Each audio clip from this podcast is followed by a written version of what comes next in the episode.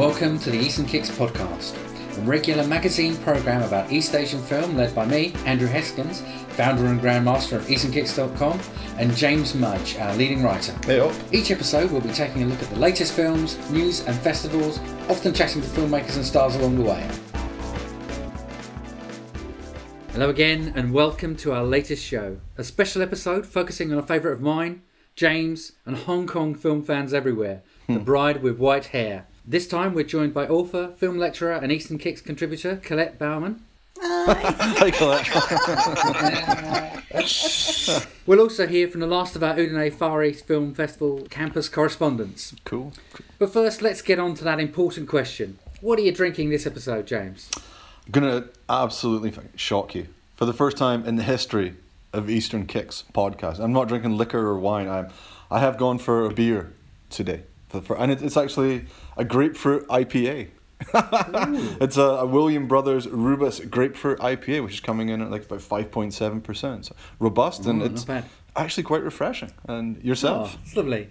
Um, I'm back with our uh, unofficial non-sponsors, Howling Hops, and I've got a can of Rooftops. Ooh, It's a New England Triple IPA. triple wow. Or uh, they, they call it a, it's a net IPA on there, and I was wondering if it was one of their typos because they, they do a lot of typos.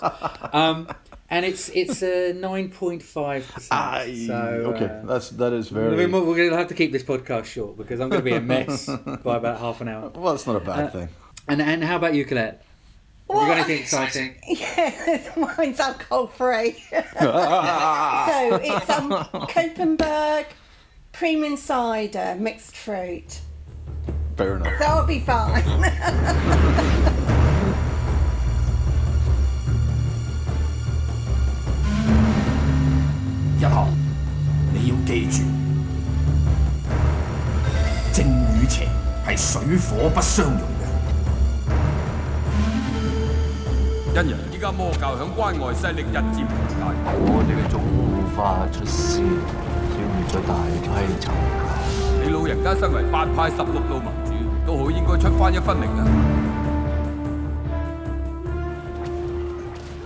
So on to the main chat. The Bride with White Hair was released on Blu-ray this month from a 4K restoration by Eureka Entertainment, and it's as part of their Eureka Classics range. Um, and I have to say, I'm not quite sure how they pick what titles go into what range. So this wasn't one of the Masters of Cinema. This is their Eureka Classics. And sometimes, like, ah, Maybe that's a reflection on? Ronny Yu. He's not a master of cinema. Or is it the film that's the master? see, that's the question. It was originally released on the 26th of August 1993, um, directed by Ronny Yu, uh, starring Brigitte Lin and Leslie Cheung. Despite coming at what was really the tail end of that early 90s explosion of so-called wire-fu wuxia, it was hugely successful with Hong Kong audiences, but also interestingly, it's very popular internationally as well. And it's based on a long running serialized novel by 20th century martial arts writer Liang Yusheng, Bifa Mono Chuan, uh, apologies for my pronunciation, which literally translates as the white haired witch. Um, and of course, it, it wasn't by any means the first adaptation of the story. I mean, uh, the original serialized novel was in the late 50s, and I think within a year it had spawned a three part Hong Kong movie from 1959 then it got there. There've been other versions, and, and please chip in if you've you've you've uh, got other versions between. But you know, there's the um, and he's a. I think in all cases the actual ti- Chinese title is the same as the original novel, or pretty much all of them. But there was in Hong Kong uh, in 1980 there was White Haired Devil Lady, um, which is quite a beautiful looking film, but quite static. Uh, in Taiwan, there was Wolf Devil Woman um, from 1982, which seems to kind of follow the late 70s, early 80s Lady of Vengeance kind of Taiwanese exploitation movies. There's a lot, actually, a lot of gore in it, Oh, from what I've enough. seen.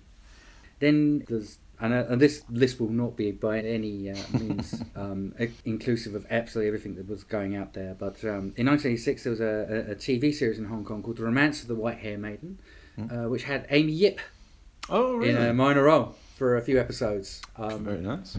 so, uh, I mean, it was it was a story that that, that there'd been a lot of versions of, it. and it was quite familiar to particularly ho- in audiences in Hong Kong, but I think across you know into into Taiwan as well. Mm. Um, you know, but I think I think we all agree we, we are massive fans of the film. We, Yeah, we all, yeah, we all love it to bits, you know. And it's Mm. what was it that that made it quite so special? You know, what was the take it that made it so? I mean, uh, yeah, I mean, it was one of the first ones I would have seen. I, wanted, I mean, not as early as 1993, but when it was the old um, Tartan, uh, I guess, DVD of it, which would have come out over here in the UK.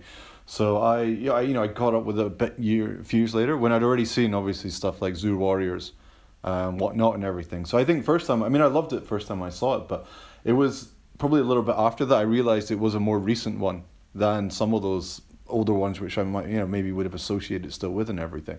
So it's and it is quite a different film to those. And I guess you know we'll get more into it, how much of that is down to like Ronny Yu as a director and his kind of take on the material and everything. But yeah, I mean partly as well just the cast. You know, just a Brigitte Lin, Leslie Cheung. I mean it's iconic film in so many different ways. You you can see why it's kind of remained uh, remained a favorite with so many of us. Because I guess you know part of it is that he, you know, even even from the original Hong Kong film from 1959, where they, there was a, a trio of films to tell the story. I think part of it is that he really hones down on that story and the Yeah. amount of characters that that, that, that are discussed. I mean, that's mm. it's, that's one of the strengths, and, and just takes it to a real core of the mm. story. And you know, and, and we should of kind of talk about the, the, the, the way that he adapts the story Yeah. because he really turns it into a. Um, I know that there are actually, like most martial arts novels, there are you know multiples of characters. And, Warring clans. You know, warring clans, you know, and he keeps the warring clan part of it, you know, and I think you, you do see some of those characters, but you know, whereas you know, even in the nineties, um, wuxia, you you get the idea that the, the somebody may appear on screen for a couple of minutes, Yeah. but you know.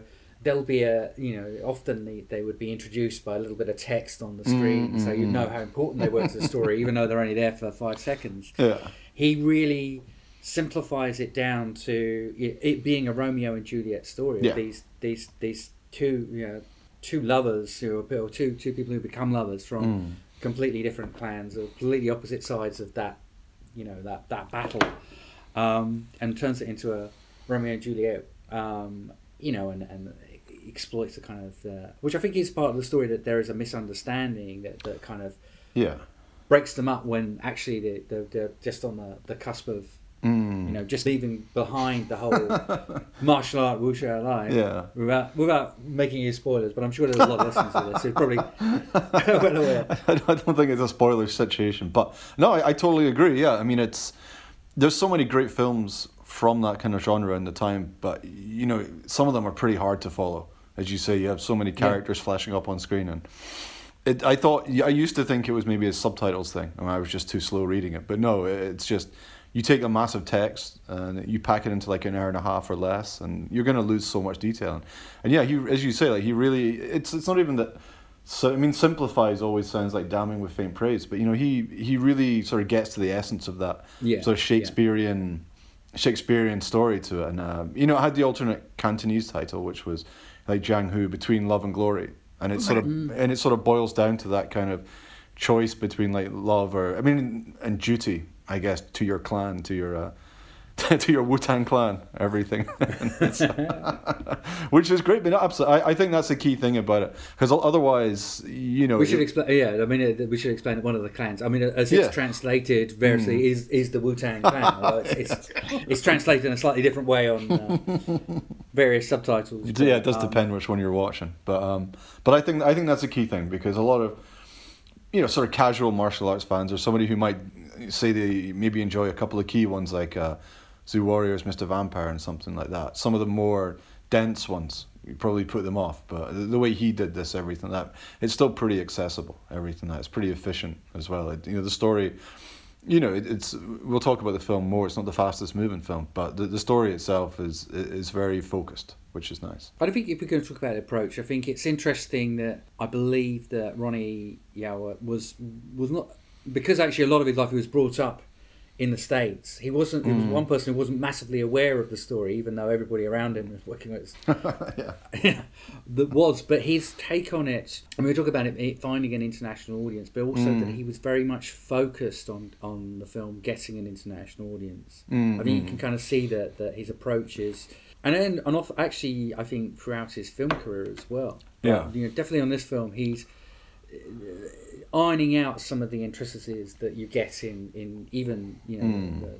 the, you know some of the, the, the slicker bigger budget wuxia films of this time from Yeah. Ching Siu Tung and you know and, and Tsui Hark and Hmm, and really flattening some of that out in order to get much more of a uh, a much more of a, a western kind of approach to Mm-hmm. to the films. Yeah, yeah, I I think that's totally fair. I mean, I, I think it is key, isn't it, that has like a beginning, middle, and end, that has that hmm. kind of conventional narrative trajectory. Um, hmm. Because I hmm. think so many of, of the kind of films of the time are very confusing. that, that, that you have to sort of, you have to. In a nice way. you have to yeah you have to kind of let go of the narrative in order to enjoy the films which, which kind of is not not necessarily a bad thing But i kind of think it limits your audience Mm. in, in in you know if people really can't follow it. And i think in the in the west we're much more we we value kind of narrative motiva- motivation. Mm. You know the, the kind of enigma the kind of um puzzle that has to be solved or the conflict. And, and so we mm. really value explanations. Mm-hmm. Um, and I always think that's a kind of key, key kind of difference, especially when you're looking at um, films of the kind of, I don't know, 80s and 70s in, in sort of Chinese language cinemas. Hmm. So I, hmm. I, I think you can connect, you can kind of connect to the char- characters, you can connect to the romance. And I think some of the kind of adaptations of it that don't foreground the romance, hmm. actually you don't connect to them because I think that's, that's, that's kind of what the film really really gets right. It's the kind of relationship that you're invested in the characters and you want them to end up together. Um, so even if it's not as fast as some of those films might be, it, it's a kind of characterization that keeps you going. Yeah, I mean everyone, everyone's sort of familiar whether it's Chinese audiences or Western audiences with that whole kind of like doomed, doomed romance, doomed, tragic lovers thing. Whether it's you know Romeo or Juliet or Dream of the Red Chamber or anything, that's Yeah. it- it's got that very sort of universal thing, uh, which Yeah. was you know played upon in like trailers and artwork and stuff for it as well. Certainly in the West. Um, so yeah, it, it definitely it didn't come across as being something which was going to be like culturally baffling or narratively Yeah, baffling for yeah. people, which is And I think because he doesn't, I mean, I, I think that's the thing. You know, as I, I said before, I think it's, it's kind of that idea that with the other films, they, they there's still kind of a, a weight and importance to those kind of characters, whereas here he just kind of strips that back. So they're not going to hmm. be on screen for a long time. You, you just kind of really just the kind of the, the, the, the top level.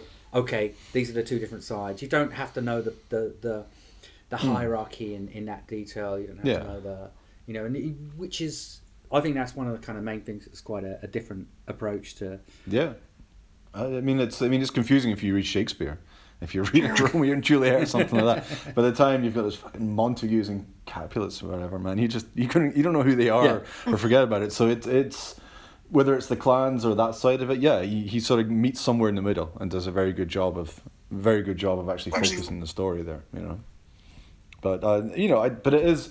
I think the other thing which is different about it, which was I when I rewatched it again not long ago for the Eureka one, um, it's like it's in some ways I had it remembered in my mind as being more like a fantasy one, like a Zu Warriors type one, like that. I mean, obviously it's quite a long time afterwards those ones, but I think a lot of time it still gets um, I don't want to say lumped in with, but you know it still kind of goes under that kind of like fantasy, crazy, crazy, wuxia type of thing with lots of madness going on, everything like that. Whereas it's watching it again, it, it it's it is like a lot more of um like more of a considered film, like a lot of uh, sort of really visual storytelling rather than Yeah. uh, you know Very, not just very visual. Yeah. Not we'll just being not that, but, yeah. not just not being plot driven, but just yeah, how little dialogue and stuff there actually is in it a lot of the time, which is which is which is good as well. I mean, that is possibly another reason. And again, I think I think again that was was quite deliberate. yeah, You know, the, the, if you're going to have the English dub of Hmm. the film, that there's not actually much, much to dub. very, it's you very have true. that awkward, awkward uh, very British accents or whatever they're using. um, I mean, the other part of the way it's shot as well, and I think this is something that plays into a lot of what uh, uh, you did. Was uh, you know, I do feel that there's a lot of there's a lot of horror. There's a lot Yeah. of kind of you know, there's kind of exploitation conventions that you- Mm-hmm. you, you know. It, again, that's kind of yeah. In some ways, it's. I mean, it wasn't that that what that wasn't happening in Hong Kong films, but it is. It it feels a little more, for want of a better word, kind of grounded than, than some of those more random things you get in a lot of other Hong Kong films. Yeah, that, that's true. Man. I mean, he'd done he'd done a bit of horror before um, in Hong Kong, Ronny Yu as well. He'd he'd done like the Trail, uh, of course, which, which, is a fantastic film. I fucking love the Trail, and the Trail, but it's the Trail's a good example, maybe that as well, because it takes some like a sort of something which is very sort of.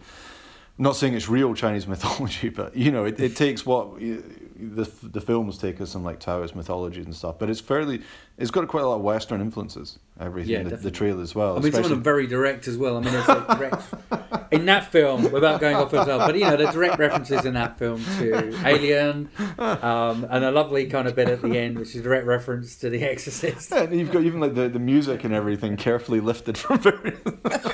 Yeah, no, I mean, yeah, yeah. Yeah, yeah, but he he'd done like the Occupant as well, Chow Yun Fat, and mm. Bless This House, which are more, you know, ghost comedy ones. But you know, oh, there we go, nice. Yeah, and he's just flashing up the, he's showing off his DVDs.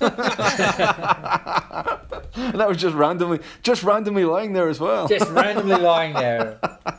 Good films though, good, good films, both all three of those. But yeah, so he Yeah. had, he had a background. But you're right, that most of this type of film. Uh, th- this was one of the f- the first ones which kind of like moved into. So if you take like Chinese ghost stories, say, which has still got a romance Yeah. plot, that was much more on the Zu Warriors, uh, wacky. So again, sounds wrong, Yeah. but sort of Yeah. crazy fantasy. Whereas you're right, th- this is more this is more grounded, um, if not visually, than you know the characters and everything about it, with horror elements rather than fantasy it's- elements. It's much more considered, I think, and maybe that's kind of a point to go into. Yeah. the the visual part of it as well. That, Mm. that it's you know, I mean, yeah, famously, yeah, the cinematographer is Peter Pau, who Mm. would later win an Oscar for Crouching Tiger. um, you've got people like Eddie Ma, who's the art director. One of the other interesting choices is the Japanese costume designer Okay. Emi Wada, who um, Ah, right. I didn't know that. know who who'd actually she'd worked on Akira Kurosawa films Mm, mm. you know, but then after after this, she did other films. I mean, I think we can kind of we can talk about that in a bit as well, Sure. kind of the legacy of this. But Mm, mm. yeah, was kind of right hand man, basically David Wu, who was the editor. Mm. I co-wrote the script. He, um, I think, did some of the music editing as well. And, you know, I mean, he, he's he's definitely the, the, the, the real kind of one of the kind of driving forces. But it, it, it is visually, it is such a considered movie. Mm.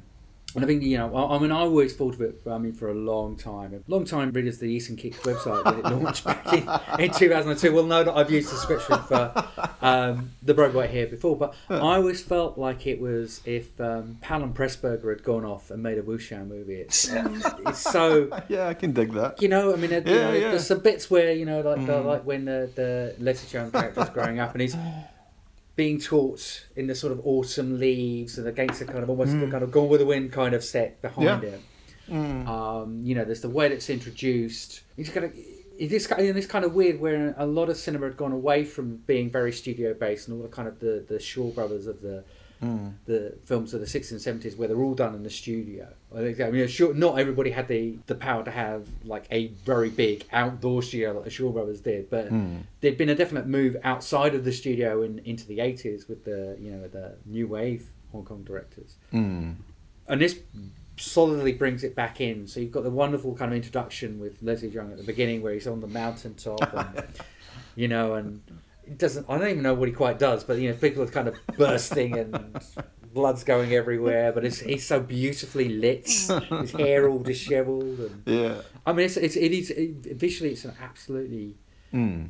amazing movie. And again, you know, I think it it, it, it plays into what you plays into what you said before about really trying to make this, yeah, not much dialogue, really kind of based on the on the visual parts of the of the story and just make it work Yeah. without without there, there being the need for a translation in a sense. I think that's a very mm. powerful part of the film. Yeah, for sure. I- I- And I think that this is where we were chatting about this before, like pulling out some of the influences himself. I mean, he's, you know, he said himself, like he was very influenced by Ridley Scott visually for the mm. film. Yeah, mm. Bram, you know, Coppola's, Francis Ford Coppola's Bram Stoker's Dracula. to give it its full title. exactly. but but he also, you know, you know, he also said Last of the Mohicans. I mean, not so much visually, I guess, but that's an interesting one. you can see that in the way that the Brigitte Lin Mm. clan that she's associated with is is very kind of it look they look like a sort of indigenous tribe. They're Yeah, not- that's true. It's true. yeah, Yeah. yeah. I, I I never thought about it before, but yeah.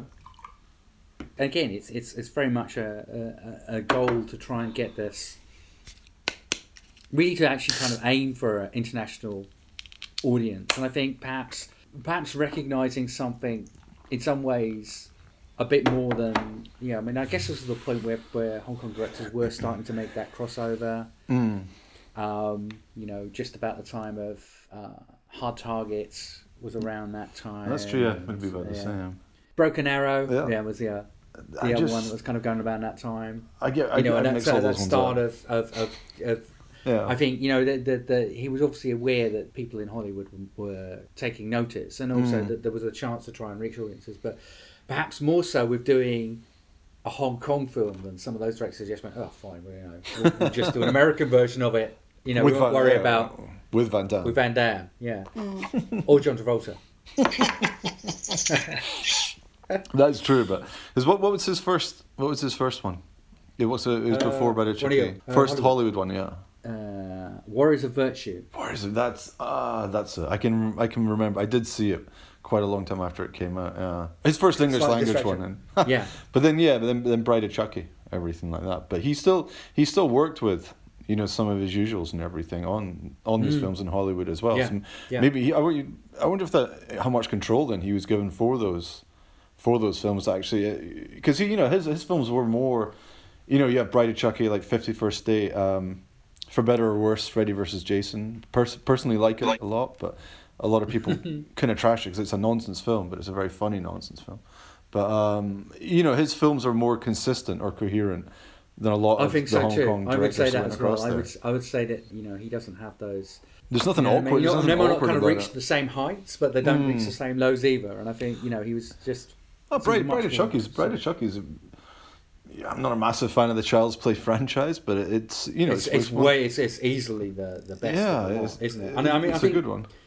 I think you know. I mean, I, I always kind of question how much of that was him Mm-hmm. or him being kind of used by the the writer producer Mm-hmm. um, to really kind of push through their vision of it. Yeah, um, possibly, but, But- it, either way, it turned out it it, does, it doesn't feel like a. Well, you can't really call a Child's Play film compromised, I guess, but it, know, it doesn't it doesn't feel like. A Oh no, it feels like something else. It feels like they took it to a different different place. I mean, getting Jennifer Tilly as as, as, as the bride actually just took it to a whole new level. But anyway, yeah. But yeah, yeah. Fred, like say Freddy versus Jason again. It's it's different to the other ones kind of in the series. It has a, it has a much more of a, a higher energy feel. A lot more people like jumping around and doing actually doing stuff in there. So again, whatever the the kind of reasons behind it, they, they certainly feel like films which he was involved in, rather than just mm. kind of like ticking boxes, everything like that. So because it's really i mean it's really difficult to know most most sort of hong kong korean japanese directors who've go, gone over to kind of work in america have had very bad experiences. Yeah. and, and, and kind of experiences that have been sort of defined by having very little control over um, what they do because i think um, yeah, I mean, Carter had a really bad experience, but but then he continued. I mean, I think it's kind of interesting, isn't it, the way in which directors kind of cross over, and um, you know what they bring to those films, but also what they have to sacrifice in terms of making those films as well. So um, you know, and of course, this is this is. I mean, when is when's John Woo's first Hollywood film? a hard target. Um, I'm gonna ninety. are we gonna are we gonna take a guess on it before while we all frantically double check? Uh, 1993. So it's the same year. I was going to say. I ni- cheated. I was going to say ninety-two as a guess, but I would have thought it was. Like, I thought it was earlier as well. To. Uh, but yeah, right. Yeah, but as you were saying, yes, it's round. But it is that whole period where those films are going across and and being reasonably successful uh, in the states. Most of those ones as well, whether they were cinema releases like um, Hard Target and stuff, or some of the more direct to direct to DVD stuff. I mean, that was a big, you know, the, was a big market. At Well, the time direct to well. direct to VHS in those days, or Laserdisc. Direct to laser disc. I knew you were gonna. I, I knew you were gonna. that's that's how you've shamed yourself today, though. You held up a DVD, not a laser disc. no, a laser disc for, for the people at home. We're, no, wins. there we go. He's got he's got the laser discs out. Bridget. so we're, we're gonna. we're- oh, there's a there's a whole bunch of them. we're gonna have to do an Eastern Kicks video podcast, so, so everyone who's listening can get the full full appreciation of the old Heskins laser disc collection. Possibly one of the largest in the world, or the largest in Bow in East London. Definitely large, I'm sure. But it seems to be kind of one, one of the things that kind of sets these kind of um, directors that come coming over from sort of Hong Kong is the st- style, the stylism that they bring something aesthetically different. Yeah. and, and and the kind of choreography they kind of bring that too. And in a way it kind of refreshes um hollywood sort of or, or us sort of action and horror films it because it brings something new um Yeah. and and you can see those influences. So when i was thinking to um Freddy versus Jason, which I haven't seen for a while, but I can remember the kind of visuals of it. So I, I think there was certainly, and the sort of choreography, almost a kind of dance like choreography that it kind of brings to kind of action films which had been very kind of hard hitting. There hadn't Yeah. been a lot of um, uh, there hadn't been a lot of subtlety, and there hadn't been a lot of planning those kind of sequences out. Um, Yeah, yeah. and, Well, and certainly you didn't get that in horror, really, at all. Mm, no, that, that's definitely true. I mean, getting, I mean, away from the, the horror side. I mean, that's what was kind of interesting, I guess, about Hard Target and John Woo. Yeah. That was produced, but Sam Raimi had, had Yeah. produced it, and, and you know, he was the one who kind of pulled John Woo over. Whereas, you know, quite a lot of those other films like uh, were influenced by The Evil Dead, Yeah. everything like that. Even just Yeah, some of like yeah. the, you know, the old the camera work and everything like that. So Mm. I mean, it's it's nice when you see that kind of. Um, this this is where you- Appreciation. cul- cultural communi- cultural cinematic communication. Yeah, yeah. you know, it's not, but it's yeah, but it's nice when you can you can see that kind of wider view of things like that, and that's why Ronny Yu kind of quite nicely sits in the middle of that. I mean, do you- what I mean, another quick anecdote about uh, Bride then, which I picked up when I was researching on this. I mean, it, so they they did the post, the sound post and everything in Canada as well because they wanted to. It was the first Hong Kong to actually mix in Dolby. So then the problem was when they came back to Hong Kong because they'd use all these Western mixing techniques. So when they brought it back to Hong Kong, a lot of the cinemas couldn't actually play the film properly. So they had to go around all the cinemas and testing it, listening through, making sure it actually sounded okay. And he'd said that was specifically because they wanted this sort of sound level, which people around the world were wanting to used to listening to, not just like Hong Kong audiences. So he's clearly always, you know, he's had a, an eye on that kind of uh, international audience for the film, rather than just um, either a local one or kind of a, a, a kind of a fan audience in Western countries, which is quite interesting. And you can definitely see in all this.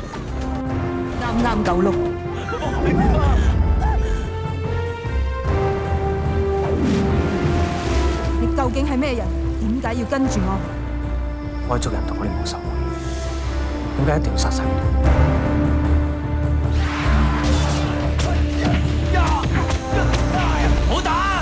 你而家黐線㗎，敵我不分。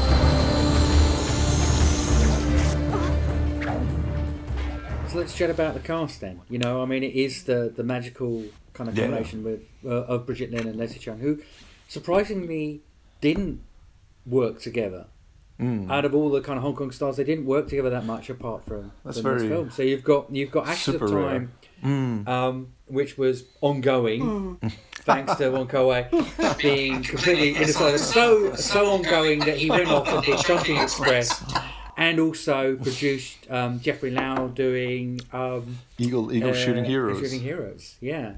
And, you know, so uh, this was one of those rare occasions where they were. And I, I think one of the strengths of this is that they were cast to their strengths. You know, mm. I think one of the great things about this is that they were cast to their strengths. That both of them are playing against you know gender stereotypes. Mm. You've got Yeah. Brigitte Lin, who's the very kind of aggressive, you know, if you like, masculine kind of role. She doesn't really listen to anyone. She's just straight in there. She's, she's not one for talking.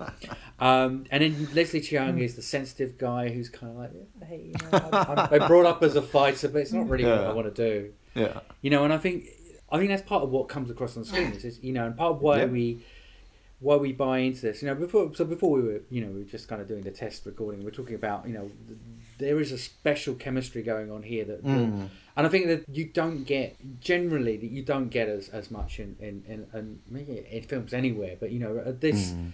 era of, of hong kong film where you've you know and, and earlier where you've got the chemistry between Brigitte and leslie that, that just works so well Yeah, yeah, yeah, absolutely.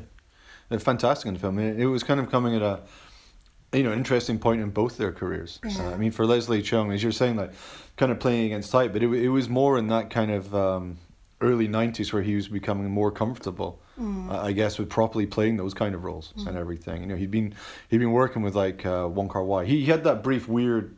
Fake, not fake, but retirement thing where he moved to to Canada at the end of the eighties, and then that didn't last very long. And then he was, you know, he was doing like Wong Kar Wai, like uh, Days and Being Wild, like obviously like the ongoing Ashes of Time, and everything.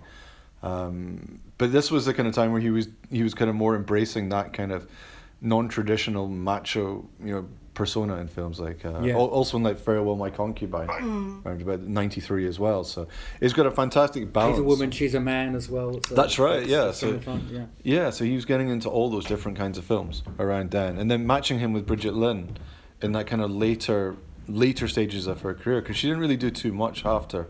Well, I mean, it's the after thing, isn't it? 94. So you had when uh, you know when Ashes of Time finally came out, and there was a few more films, and then she she married. She did the what was then the very classic thing of marrying and retiring. That's right. Yeah, yeah. Um, with with only a kind of a couple of voiceover roles, I think. Since That's true. There, yeah, there wasn't. There's, there's not been much at all. So yeah, so it was an interesting time in their careers, and so for her playing that kind of strong, she was coming off stuff like Swordsman Two Yeah. and everything like that. So it was it was just a perfect match getting those two. I mean, Yeah. they, I mean they're both fantastic performers who had a huge amount of like screen charisma as well. Mm. And as you say, like then with roles kind of like designed around them, everything. Yeah, it's just you know lightning striking. Everything You don't- those you don't- like that. No, you- and you don't usually in in kind of film which has this kind of I don't know gothic fantasy Mm. element get traditionally get actors who are at this kind of stage in their careers.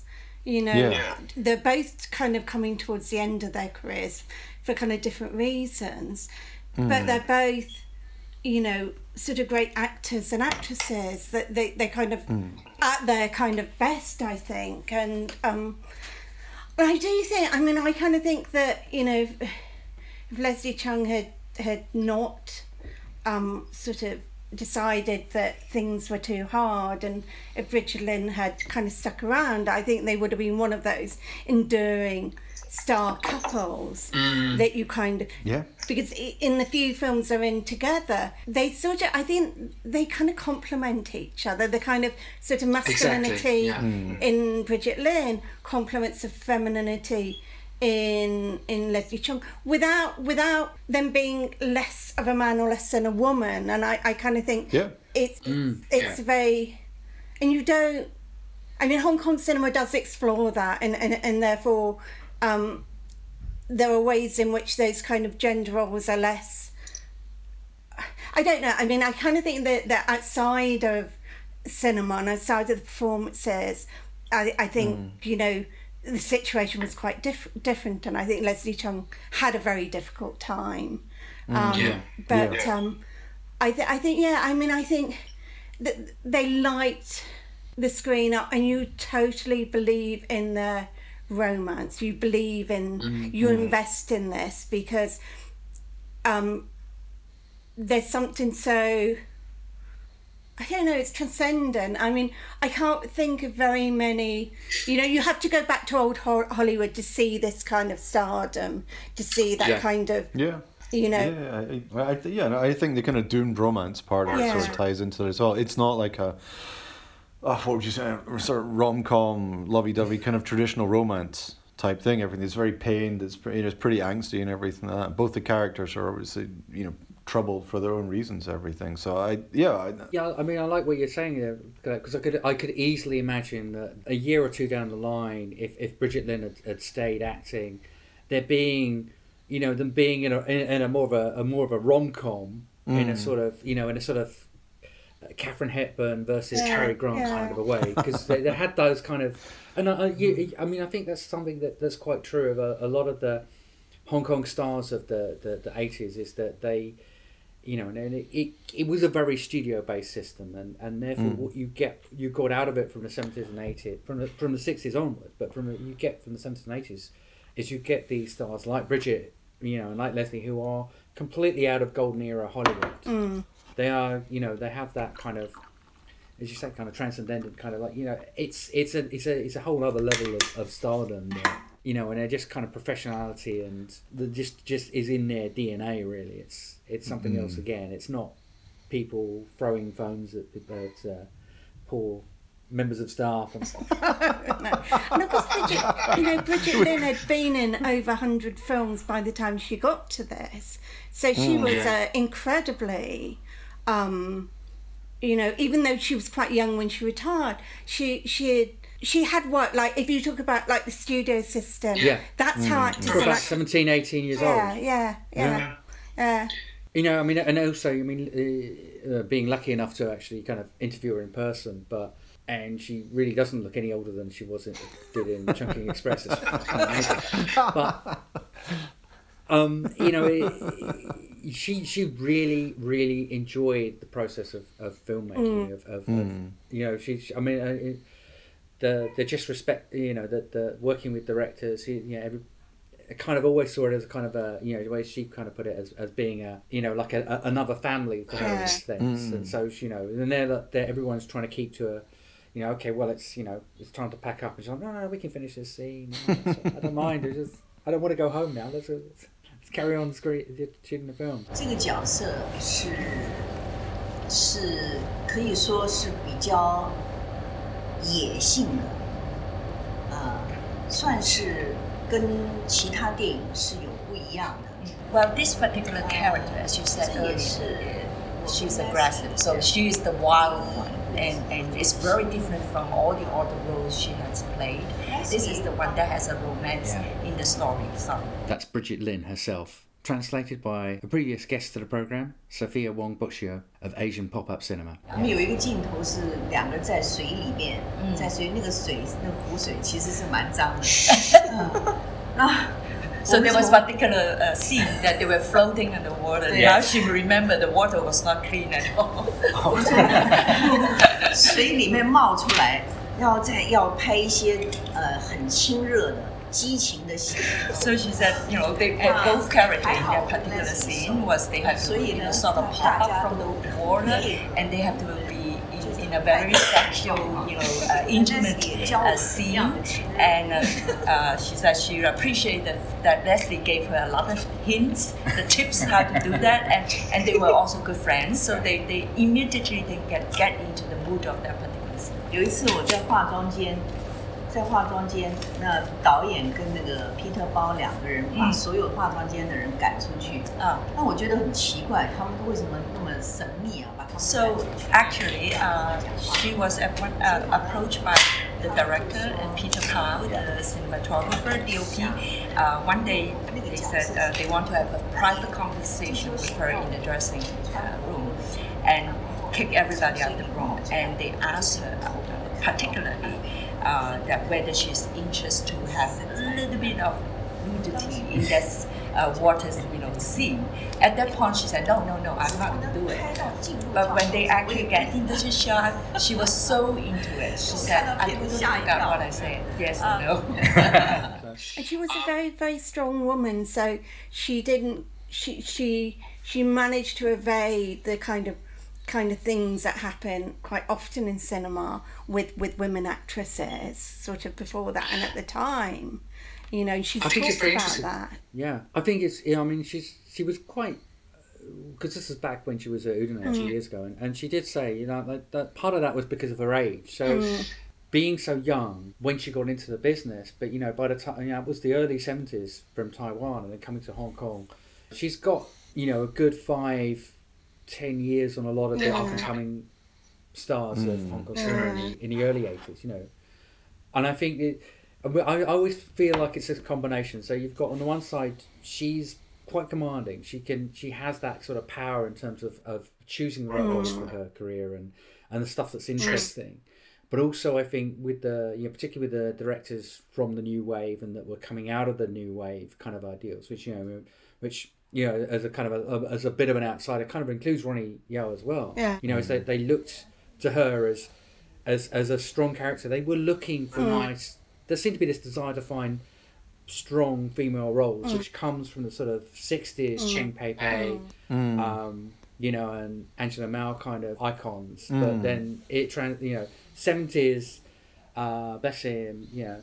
Uh, Chang Che Che invents this kind of macho cinema in Hong Kong, and then mm. you know Tsui Hark and so on are, are really massively intent on bringing it back. And she is just like she's the she's the role model for that that mm. those characters of mm. being yes no, she's not going to take any shit from anyone. She's not the the fawning damsel in distress. She's always the strong character who's just coming in and kicking everybody's asses basically.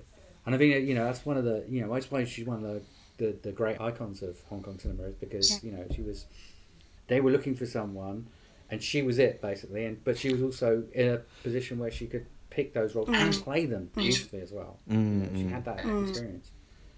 We can't we can't talk about the cast without talking about Francis and, and uh, Elaine Lui as the conjoined twins of the evil cult Yeah, it's it's it's an inter- interesting villain slash villains, uh, I guess. But, uh, it's, it's but it, but I guess I mean, but it's part- so it's beautifully beautifully it is yeah. uh, and the I- camply played by by the pair of them it's, uh, but it works. It's one of those things that kind of maybe shouldn't work, but do- but it actually works very well. Uh, even just the even the voices and everything. I remember, but I, I guess maybe that kind of partly ties. You know, we are just talking about like the. And it, you know the sort of films take on like if you say gender polit- gender politics and everything like that with the sort of reversals of macho female roles everything. It's an odd way to kind of visualize some kind of conflict in there through those but it's but it works and it, partly because um, I mean Elaine didn't do too many films everything but Francis um, you know he's still quite early in his career I guess because he didn't really take off till like the late late eighties give or take. Yeah, yeah. Uh, yeah but he was- mid-90s? Uh, yeah, I mean, uh, well, by taking off, I think I would say just when you get into that Hong Kong pattern of making at least five films a year.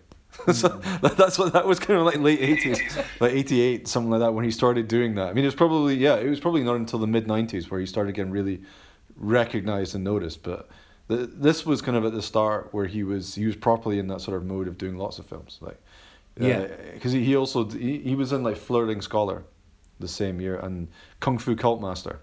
And it's a Wong Jing classic. Jet Li Samo and unsurprisingly uh, Chingmy Yau. You know, big surprise for her appearing in an early '90s Wong Jing film. Um, but yeah, he but he's great in that, and this it was an it's an odd role, everything like that to have taken on. I mean, I think you know. I mean, it's, it's it speaks to you know, and that's the, I think that's. I mean, personally, that's what I love about Francis the most is that you know he throws himself into these, these you know, camp. You know, they can be quite Yeah. Funny roles. You know, in a sense, but just absolutely embraces it completely. You know, there's Yeah. no. Definitely. You know, he's always there, hundred and twenty percent. but I but I think that's one of the but like you're saying he throws himself in but he was never for better or worse I don't know what he'd say about it but as you know looking at some his films everything he was never kind of shackled to that kind of leading leading man Yeah, status it's quite interesting actually. you know so Maybe that, he's but it's one of those things where is that just the way that the, the, the cookies fell or whatever the expression is, or is that just him yeah going for those roles? it would be yeah absolutely it'd be interesting to know more about it but It's even like he doesn't have the looks, you know. He's a, he's a good-looking bloke. You know, so he's he pretty have the, the charming. rom-com lead, but he never really, but he even never really kind of did much in that. No, but even like action films and stuff like that, you you know, or horror films or all this stuff he's in. Even when he like turned into a bit of like filmmaking stuff, it was quite, you know, left field type of stuff. So he's very mm. very interesting guy. But but yeah, I mean, great great villains in there and everything like that. And, but I, and this is probably one of the reasons maybe why I kind of remember it being a wackier film than it actually is. Is mm. because of because of them because it, it does stand out Not in a bad Definitely. way, but Yeah. compared to other more grounded aspects of the film, as we've said, and everything. But yeah, it works. You got strong, strong cast members there, but I mean, you got a lot of decent supporting cast as well. I mean, you mm. know, I mean, it's going to Let's pick out not- Eddie Ko, good old Eddie Ko from. Ah, yes. Well, who's probably best known as as the guy that saves Matt Damon from uh, That's right. in The Martian. Now, He's in The isn't? Martian, of course. he was he was in he was in The Postman Strikes Back though as well. He he's worked with the Ronny Yu before everything, so I guess they were known known Mm. Yes, to each yeah. other everything. But he and he was in Lethal Weapon four uh, as well. So he kind of bounced. He did. Uh, I've got a feeling he was based in Canada um, at the same Mm. same time. So I so maybe that sort of ties into it. But you've also got yeah Jeffrey Lau turning up in there. You know him, the classic uh, Mortuary Blues, Haunted Cop Shop Two, Thunder Cops Two, Chinese Odyssey. You know, so it's you know it's got a very good cast of sort of quite recognizable Hong Kong sort of genre players from the time. Which, if you're doing this kind of thing where you've got background characters who are not in it for very long and you're not overcomplicating the plot, then having those kind of character actors playing them is definitely a big benefit to a film like this because you don't really need to overcomplicate it if you you, know, you can see someone you recognize. So I mean, yeah, if we're going to kind of wrap up talking about the Bride with White Hair directly. I mean, is there anything uh, else you guys want to kind of? No, I, I think we've been pretty fairly. I, I think pretty comprehensive. I mean, I mean, I think one of the things that did c- come up when I was looking at this was that someone who'd written about it says that it's actually also can be seen as a version of a um, 19, um, I think it's 43, um, story called The White Haired Girl, which was a theatrical play um, and was. Um, uh, and the character of the wolf girl is in this kind of which becomes a theatre play and becomes a ballet. Um, and was kind of a communist revolutionary um, play Okay. so, so it's quite interesting because it because um, the, the writer talks about Brigitte Lin talk, doesn't talk about the film in, in the light of it being an adaptation but talks about it as it being related to this and, and Brigitte Lin's character therefore related to the wolf girl that, that you do have in the film. So I thought that was quite Yeah. interesting because it kind of says that the film's kind of sort of a, a subversion of that kind of um, you know communist ideology that you had in that kind of story of, of, of, of really a girl that's rescued whereas you don't you know Brigitte Lin here is the um, doesn't need to be rescued yeah. I mean, it's probably a discussion to be had there about the about the origins of, of the story of the original story. Then, isn't there? Well, it terms ties into old Confucian ideals and whatnot and Yeah, everything. yeah. Yeah. I mean, I think Yeah. it's interesting because obviously, you know, inspiration comes from quite a lot of different places. Um, so that, you know, what has that sort of Romeo and Juliet, it also has those kind of, and, and of course in Chinese cinema, you know, women were, you know, if we're talking about sort of Chinese cinema, sort of pre the split, um, women were in very um, were in were protagonists. They were in the main roles. You know, they mm, were. Mm, you mm. know, during the communist revolution, women were. You know, not seen just as mothers or daughters, but they were seen as warriors as Yeah.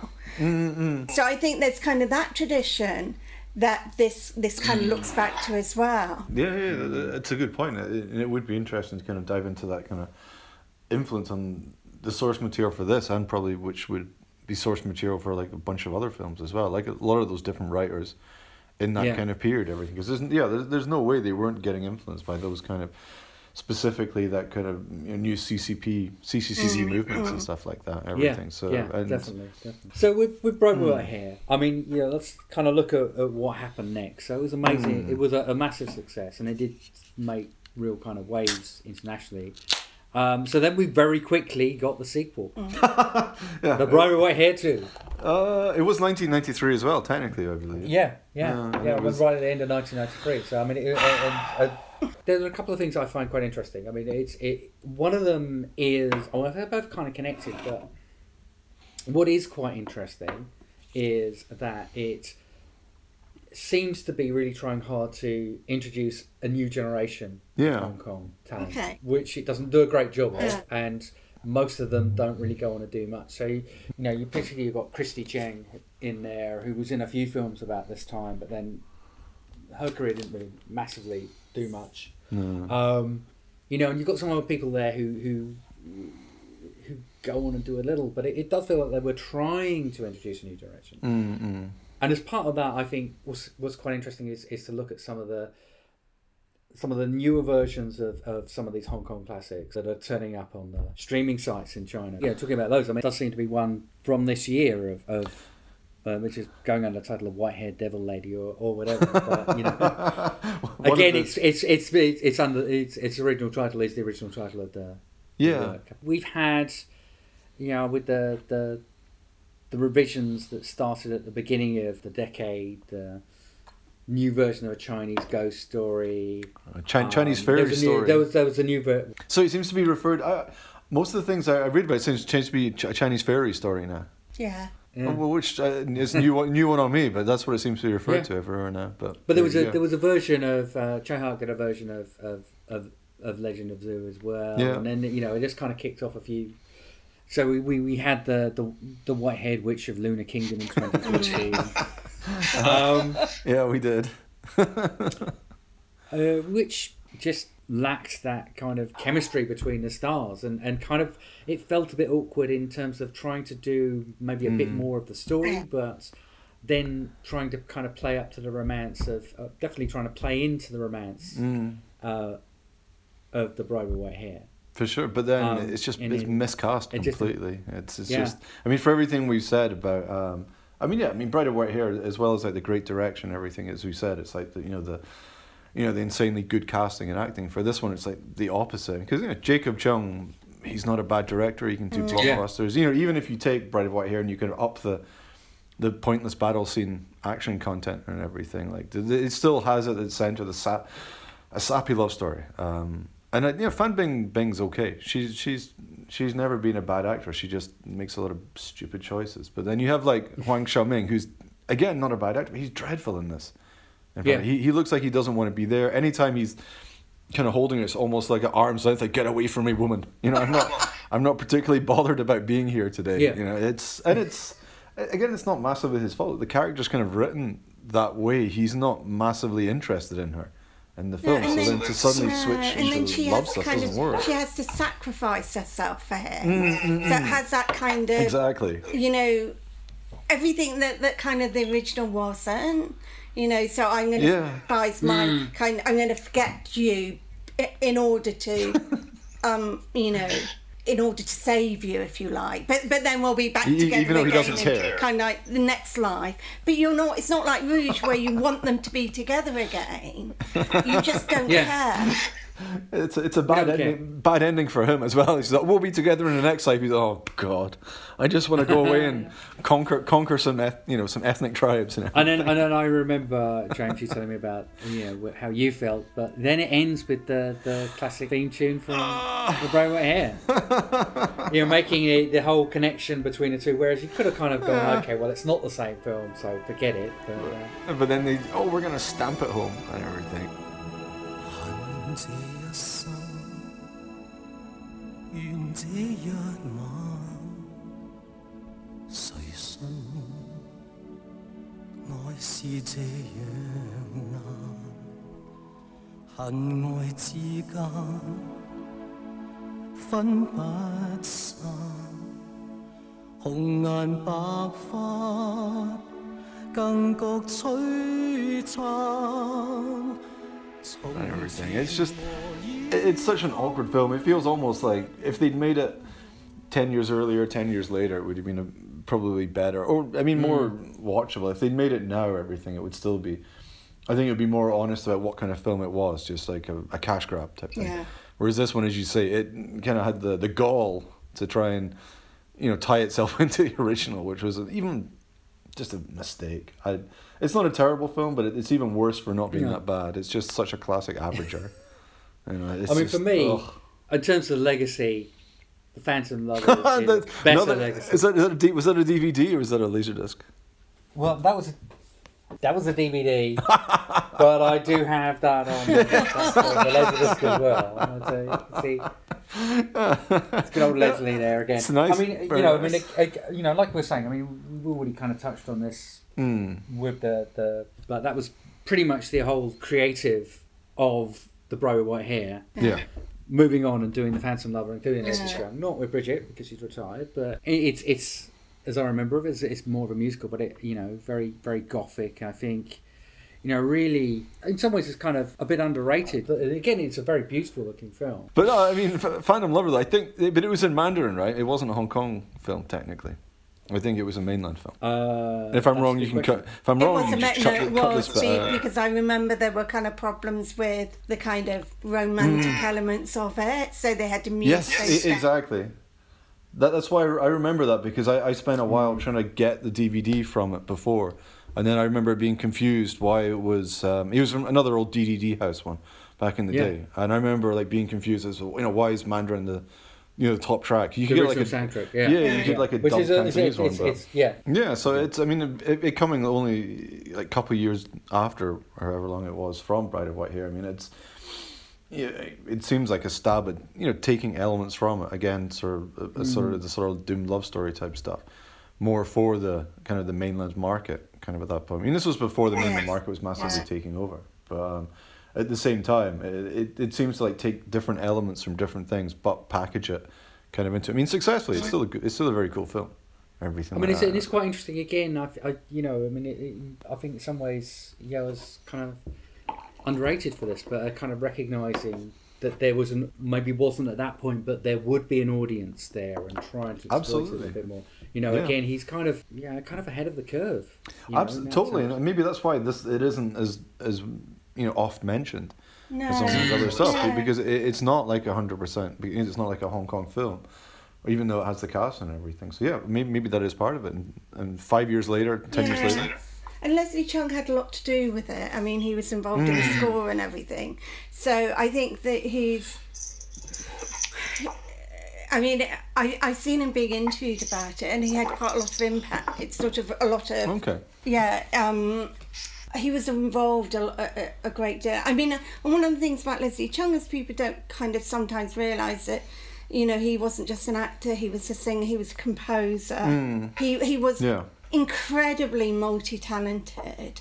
And I Yeah. think in The Mm. Phantom Lover, all those kind of things came together, and we kind of get a hint of, you know, what it would have been if he had been able to make more films. Um, but yeah, he was very, very, um, and this is. It's a it's a remake of a film called A Song at Midnight. Song at Midnight, Yeah. Ah, yeah, yeah, yeah. Which is a, it is a great movie, definitely worth checking out as well. Something like that. Yeah. Mm, mm. Then you've got the Forbidden Kingdom. Well, you know, let's talk about the legacy of, of, of you know, I mean, there Yeah. is the, the white haired character in the Forbidden Kingdom. I think, you know, fine. Easily not the worst Jackie Chan uh, Western Hollywood film. but then that's not saying much. Or, or from anywhere. Hit- Where's Jackie Chan? yeah. Um, it interested me that, that, again, it's one of these things that kind of Mm. got far enough to be kind of brought into what is, you know, a, a Western take really on all those kind of Wuxia influences. Mm. That was co-production, I believe, you know, but Yeah. um, I think it's in terms of the legacy of of White Hair. I mean, there's there's a Mm. lot coming out of of of the the crew that made the film. You got, Okay. as we said, you know, Peter Pau Yeah. would win an Oscar. Mm. Um, yeah, coming back to um, Emi Wada, and I wasn't really aware of this, but you know, she she went on and she did Storm Riders, okay. she did Oh. Hero, and House of Flying Daggers. So she had quite a career, Yeah. and she's still working. You know, but working on both um, Japanese movies and a, a big lot of movies in in Hong Kong. Yeah. But also, I kind of, it kind of looking back on what she'd done, which is, you know, like I said, it's a super, it's, it's really kind of hyper stylistic look at Asian, um, but not just Japanese or Chinese. But uh, but you kind of, I feel like some of that kind of came into the costume design in again, damning with faint praise, the Phantom Menace. Um, Oh my God! Yeah.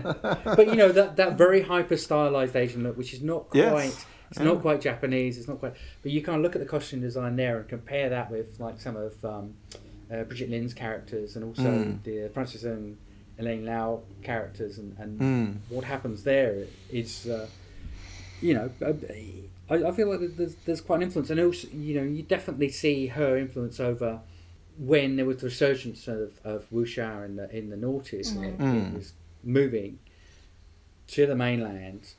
You, Mm. you, it's it's not very grounded anymore. That that's that becomes extremely stylized in terms of what these costumes would have looked like, and that's carried all the way through. I think now. Mm. This it's become this new language, which isn't, you know, people are trying very hard not to do the sort of seventies and eighties style of kind of of, of costume design, Yeah. which was, you know, not there wasn't much to it. You know, you know, it's trying to make it kind of, I guess, a bit more kind of of a cinematic impact. You know, but the, the, there's so much in there and Mm. in the details. You know, and I guess you know you've also got the, the fantasy Lord of the Rings kind of style of stuff as well, but trying to make that kind of same impact in terms of the, the, the costume design. I, I don't really remember it happened to this degree before the bride with white hair, and definitely kind of into the noughties, and, and, you know she's one of the main main people. So I mean, actually quite a, a strong legacy there. And I mean, I kind of think, you know, one of the legacies of the film is that it was one of the few films that brought Leslie Cheung and Brigitte Lin together. And I kind of think hmm. it, it, it has a place in history separate to the genre in that, that, mm. that you have these kind of two stars and I think the only other film they were in after this, besides the sequel, was Ashes of Time, which was Yeah. kind of the final film.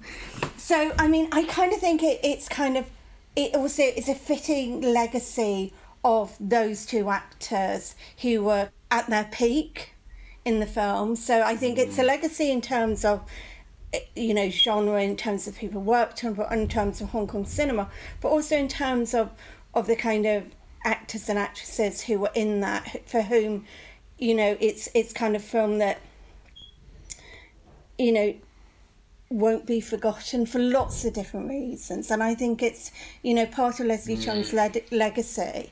I think it's a very important part of his legacy. 點解你咁做啊？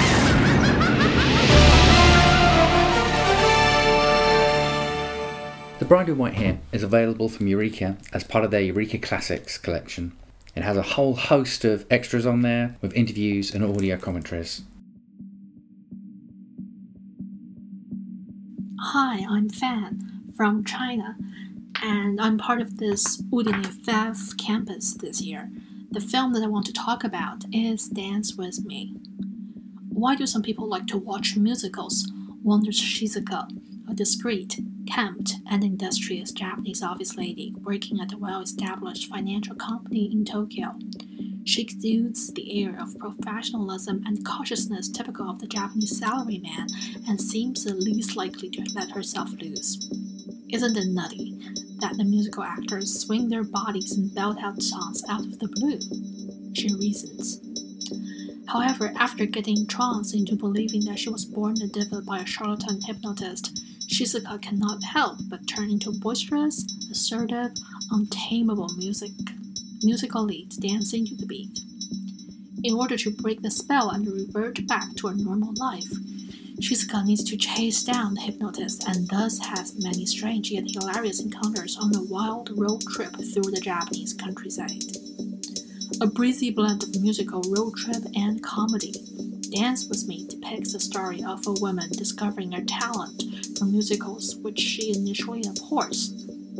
Director Shinobu Yaguchi conceived the idea after seeing many foreign musicals. As he pointed out in a recent interview, Japanese audiences generally find bursting into song and dance very strange. And by making this film, he hoped to cross this barrier.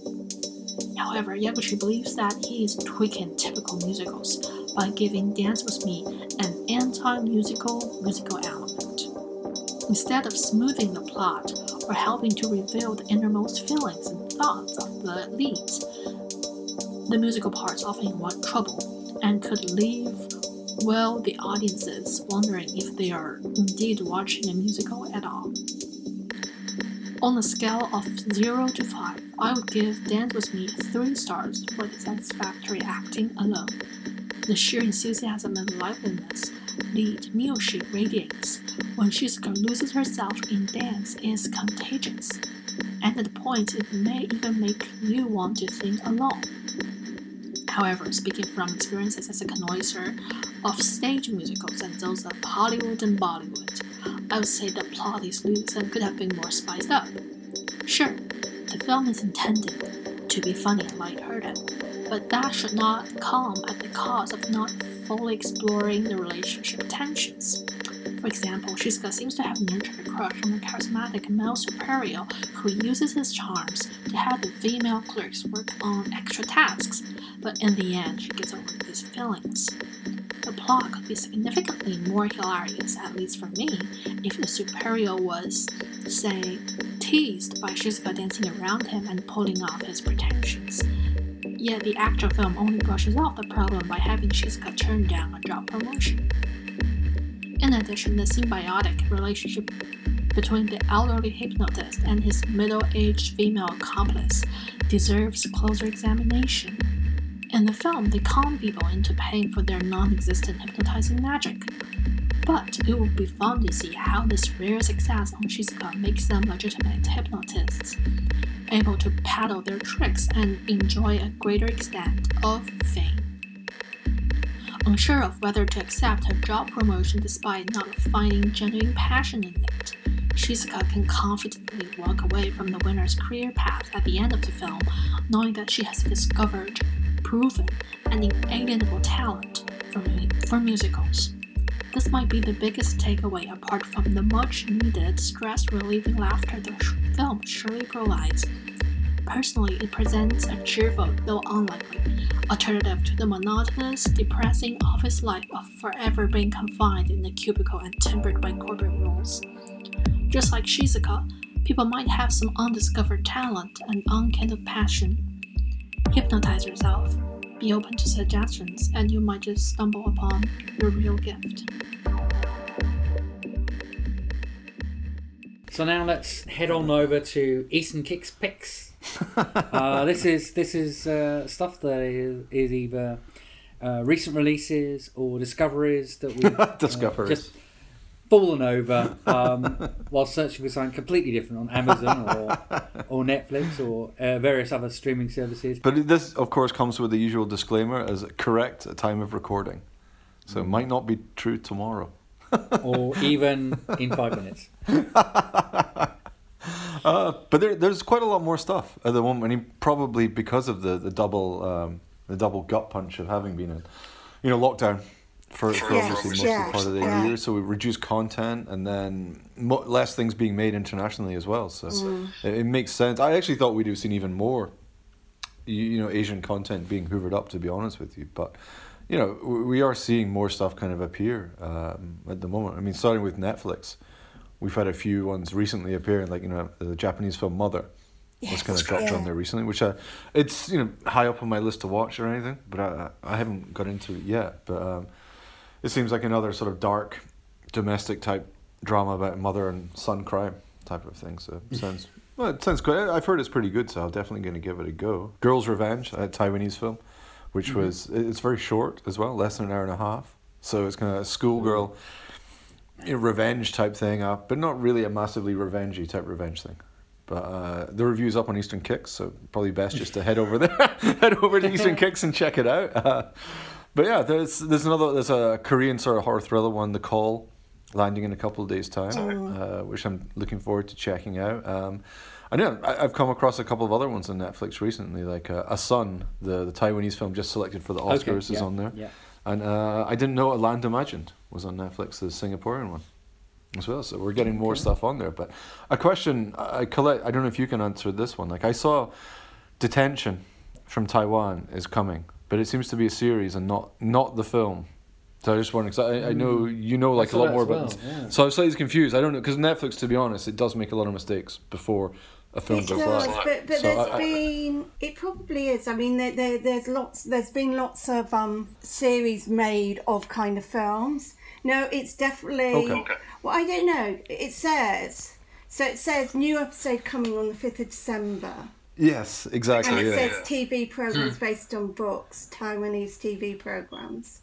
Okay, because it seems to be the it certainly seems to be the same source material and stuff, but Mm. uh, you know I I- I don't know if that's a Netflix blip or if it's yeah, like, like you say, if it's common that they actually have series from the same source material, or maybe a tie-in or follow-on from the film. I'm not sure. It might be. It might be. It's difficult to know until until kind of things drop. It looks. I mean, I have to say, from the first couple of minutes, it does look good. yeah, okay. This, I mean, to, to this, this is where we lose Colette while she watches the. this is, this is we have a, a, vague, a vague recommendation. We've confirmed it's a series, I mean, and it it looks looks pretty good. I mean, I do, I do sometimes with these things because I think, I think, I think, kind of Amazon's a bit worse for the quality of some of the stuff that gets uploaded. definitely. Oh, God, yes. hundred percent. So, so I tend to really have a look at some of this stuff before I, I start watching it. I mean, Yeah. I, I kind of think the Mm. Chinese, Taiwanese. Um, there's a lot of kind of Thai stuff at the moment. A lot of Thai stuff Okay. on on Hmm. on kind of um, Amazon, but Well, well, I mean, uh, uh, some, I mean, some of the stuff I found on Amazon. I mean, um, there there seems to be like a bunch of these internet films, which have, I assume is probably some kind of partnership because I don't know why you'd bother otherwise. But you know, you've got like Haunted Dormitory, Marionette Teacher, Haunted Dormitory, White Paper Girl, Haunted Cinema Two, Haunted Graduation Photo, Insect Master. I mean, I I don't know. They sound in- intriguing enough, but on the same and and they're all like full quality. On the other side, I found stuff like recently Wicked Ghost Three: The Possession, which is a mm. great Hong well, mm. It's a very enjoyable, not great film from Hong Kong with which has Ring artwork on the DVD cover. But yeah, like you're saying, you look at that. That's that's a DVD. That, that's I mean, it's not that I expect somebody to remaster. Well, maybe I could. Uh, That, that would be a nice project. Remaster the the Wicked Ghost trilogy for all the fans out there. Um, but this is just a DVD up there, and things stuff like Shiver is up there for like two pounds to watch now, and everything. And from the again, everything about it, it just looks like somebody's uploaded a DVD.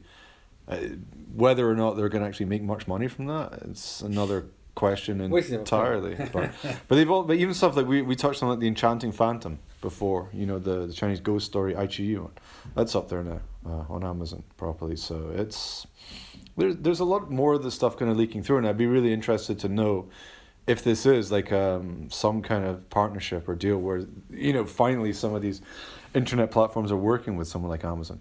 Uh, whether it's selling stuff to push it out there, because I mean, I, I don't see why they wouldn't. I mean, you know, it makes sense, but I've not I've not read anything about it. I mean, there's there there is a demand. You can you can kind of Hmm. see by by the way in which um, there's kind of restorations and Mm. That, that there is a demand for these these kind of films and I mean I kind of think that you know Hong Kong film I always in, in terms of kind of like horror film but Mm. for me it's kind of Italian film in the 70s Mm, that, that that's where it is kind of 60s 70s and then it's kind of Hong Kong as, as, as the Yeah. places that are the most kind of original and innovative and I think add the most to the genre um, and I think Mm. there's links between kind of uh, you know um, Italy and, and kind of Hong Kong. But I think I think there's kind of renewed interest. And I think certainly at the moment we're all watching a lot more stuff than we, we would have done. And and Hmm. you can see that the demand has grown I mean it's obviously I mean net, net, kind of Netflix Demand has grown and the content hasn't. You know, that's- Yeah. I mean, uh, Yeah. I mean, we, we talked about this in our uh, our last podcast when we did the Halloween Yeah. special. But you know, that the, the, there is an opportunity here for there to be a lot more Mm. for people like Netflix and Amazon, and there do seem to be a lot. You know, probably not a, a really a, a, a great idea, but there do seem some more platforms popping up as well. But Yeah. for the, for tho- them to be picking up content because there's still going to be a big gap between new content actually Mm. coming in from a lot of places, you know, particularly in the West Sure, and, and also even just for and um, Europe and the West. yeah. if you're you know you know there's a fair Chinese like Chinese audience like, in the UK and stuff like and a- accessing like and watching stuff on like iQiyi Youku and stuff it's not really easy to do in the UK you know No. you you'll get a bad connection or you have to VPN it and stuff so if you, if the stuff was just on Amazon when you know you could still watch it in the same way You you now can. I've subscribed to iQiyi They they now do a Hmm. subscription in the UK. oh really that's not, I don't know Oh yeah, so I've subscribed to them. wow okay. Um, for because I wanted to see a a drama program called The Bad Kids, which has got Oh, really yeah, really yeah, good reviews. sure, sure, And, and it's on here. and it Hmm. was um five pounds. I think five pounds a month for without Oh, okay. without um advert. So yeah, I somebody said something on Twitter and Oh. because I didn't know it was available. No, I, I, I yeah, never it is available now. So so you've actually got um a, a site that you can have much more access to some of the Chinese dramas and Chinese That's films. cool. Uh, with fully subtitles, I, I- I'm guessing. Yeah, everything. yeah. That's very cool. I, I, I had no idea Nice. about that. Well, that's okay. Well, that blows what I just said out the water. Then, not, much, not much point for Amazon. There we go. But um, on a personal level, that, that's good to know. I would like to check out um, Dead Kids in particular, but but it's for films as well. Eh? Yeah, yeah. Ah, that's nice. Okay. So that's it for now. Thanks to Colette for joining us on this episode. Thank you for asking me. no problem at all. We'll be on future ones. Don't forget you can find all of our previous episodes on Apple, Amazon Music, Spotify, Google, or wherever you go to get your podcasts. Subscribe now and you'll never miss an episode. But for now, time to say goodbye and cheers. Cheers. Here's cheers. Cheers.